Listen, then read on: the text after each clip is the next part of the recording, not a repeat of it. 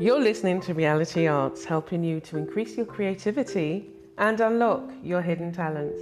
So, welcome to today. Welcome. Hope you had a glorious weekend and that you've been able to um, work on all the different things that you would love to work on and then found time and space to do lots of other things and that you're well and you're um, looking after your health and you're thriving. So, thank you for joining me today. The word for today is heartfelt. And if this is your first time, if this is your first time, my name's Amanda and I'm your host, and I'm a mixed media artist. And so today's session, as with all of the creating, not all the all the creating in faith Monday sessions, and then the arts and wellness cafe sessions are about how we look at our creativity, and it's just from a different perspective. Sometimes it's good to shake things up and think about things in a different way. And for me, the creating in faith is that we, as creatives and artists, we get up day after day, day in, day out, and it's regardless of how you feel that you create. Because sometimes we might feel that well, sometimes I feel, you know, I don't want to do anything or I'm not in the mood. But I know that doing something creative will help me out of this mood or will help me express what I'm thinking or feeling. So, uh, using our creativity as a tool is a great way to untap and unlock things that you may be thinking about, things that you may be going through, you can't articulate it, or you don't have anybody that you can talk to. And so, finding something in the creative field, and that's why mixed media art really does sit sit really well with me because it it just enables me to mix and match and do all the different forms of uh, creative work that I want to use many different supplies and focus on the ones that I want, you know, okay, this is what I'm really serious about, and this is what just enables me to find stillness, find peace. A, a, meditative practice, as I've said, with some of my stitch projects, but using fabric and working with fabric is something that I really enjoy. Has to um, clay, paper clay, you know.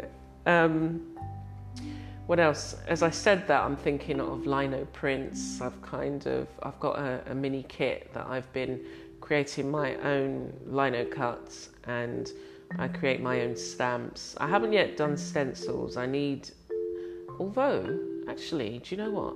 I've got a when the Cricut first came out. I've I brought one. It cost me what eighty pounds, eighty nine pounds, nearly hundred pounds.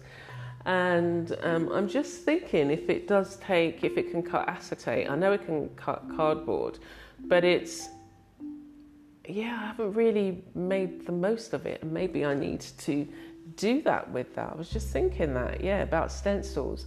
Um, but obviously, they're on you know the Cricut machine now is looks very different from the one that I brought. And they've got some amazing you know silhouette and a whole load of others that I'm I'm not familiar with. Anyway so heartfelt. What does that mean for you? How does that how does that touch you? How does that make you feel about your creativity when you think heartfelt um, yeah, I'm just kind of trying to place that with, I think, um, in terms of my understanding, the way that I would think about it, um, I feel that. So this is this will have to come in in two ways. So the the one side, I feel that everybody everybody needs to access their creative gift. I think we each have a creative gift that we develop, we grow we develop new ones, but it's one that's within us that, you know, there's, there's, there's something about creativity in a particular way that really sits with you where it might be different for me, where you really, you know, and again, it might not necessarily be something that you can articulate, but it's it's that thing that you know you must do or feel that you do, or it may be something that you've grown up with. Like I could say that even though you know I I do make crocheted shapes, I grew up with my mum making these very intricate, tiny, um, with tiny thread and tiny needle, uh, crochet needle, these kind of doilies that would sit on the table, and some of them would be so kind of flamboyant comes to mind, but lots of ruffles. It was just so pretty, but they were delicate because they were uh, the materials that, that the thread that was used was very fine. Um, and you know, I learned how to knit and crochet at school, but it wasn't necessarily anything that I thought that I would pursue or you know do in my spare time and make anything. And as I've grown, I've every now and again dabbled and thought, oh yeah, I really want to, you know, learn learn. And I, what I did a couple of years ago was learn how to read a crochet pattern, and um, I was thinking about that for knitting. I was thinking, okay, you know, it'd be interesting to to learn the language of knitting and um, and be able to read a um, a pattern. So I'm thinking about that. But it was never anything that, and that's something that I grew up with. But it wasn't anything, it's not something that I've kind of pursued as hard as I would have pursued, say, sculpture, working with fabric, textiles. But it's, it's all kind of part of the same thing. And I've just allowed it to be there, and I can dip in and out when I feel like it. Um, and that, when I think of the word heartfelt, is this emotion that comes with that for me. So I can tell you about, you know, what my mother used to do, but then I think about my mother. Um, not only back then, because back then, you know, growing up, you think your parents are invincible. And then I think about her now living with dementia and having to rely on somebody else for everything. And it does have the, the, the idea of, you know, again, with the crocheting and all of that kind of stuff, it does have, I'm drawn to it but it's again not the discipline that I'm working with, but it's always going to be there, and I'll always go back to it and, and think about things that I can either make or now I'm incorporating that and the wool that I would have used into woven projects and you know wall hangings and and so again yeah I think that's how that's how it, it sits for me um, that there's emotion attached to it.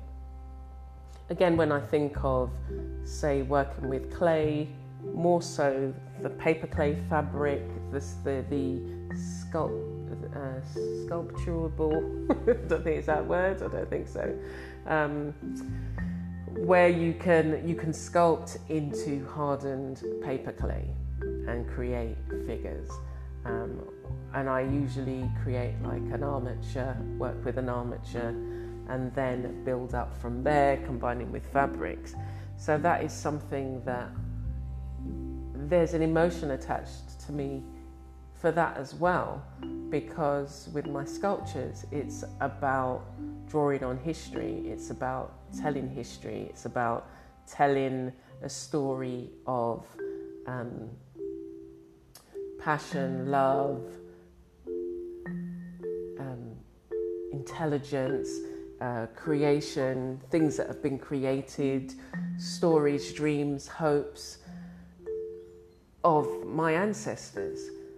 And I, I draw or I allow myself to be taken on this journey, and what comes out at the end of the journey is a piece of sculpture or a wall hanging where I've, you know, just it's just been this focus, and I, I then come out the other end or near the end with a piece of work that okay, now I need to look at it. Now I need to look at it as myself because, as I say, I'm taken on this kind of journey. And now I need to look at it and say, okay, well, what backing then needs to go with this? What other sculptural pieces um, do I select? And I'm always kind of having this kind of conversation with the pieces of art where I'm being led and my skills are being used. And sometimes it's okay, I don't know how to do this, um, let me improvise, or I go and do some research as to what I can, how I can do it, what needs to be done. Um, and so that's how the word kind of sits for me. And so I want, I want you to think about, you know, how. What I'm thinking of this is um, another thing where um, I don't know, like uh, it's like she wrote a heartfelt letter. Like there was a lot of emotion to it. She touched on areas that you know where she really thought about the things that she was writing and put a lot of thought into it. And and so yeah, I think when I think about my work, it is about the stories that can come out. And the stories that you know I, I feel that we all have ways in which we can pick up on things. And it's those stories that I've picked up on that I couldn't sit down here and say to you okay well it's this story that story and that story. But it comes out in the colors that are chosen the colors that are used the, the um, techniques that's used. So I don't pre-plan. I in- intuitively create these pieces. And so I'm allowing each piece to have its say. You know, it may have been from when I think about a lot of the African fabrics and the traditional ways in which, you know, they were made and printed and stamped or you know the coiled pots that were made you know by hand and i find a lot of the terracotta pots in the garden and think about, you know, well, who touched this and what was their story and what were their dreams and hopes, hopes and dreams. And, and that's the, the approach that I take. So think about the word, think about how it sits with you, and think about what you want to express about that word and about how it impacts on your creativity or how it works through your creativity, through you. And I'd love to hear what you um, think. So I'm going to leave it there for now. So I hope you stay blessed and you remember to be the blessing that you are. Take care.